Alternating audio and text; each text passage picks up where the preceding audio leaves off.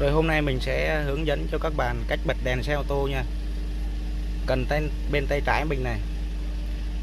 Một nấc nha mình bật đèn ruby này. Hai nấc mình bật đèn cốt nha. Đây là đèn cốt nha các bạn. Mình gạt xuống này. Là đèn pha nha. Đây. Đó. Mình gạt xuống là đèn pha nha. Đó là đèn pha. Gạt lên là tắt nha.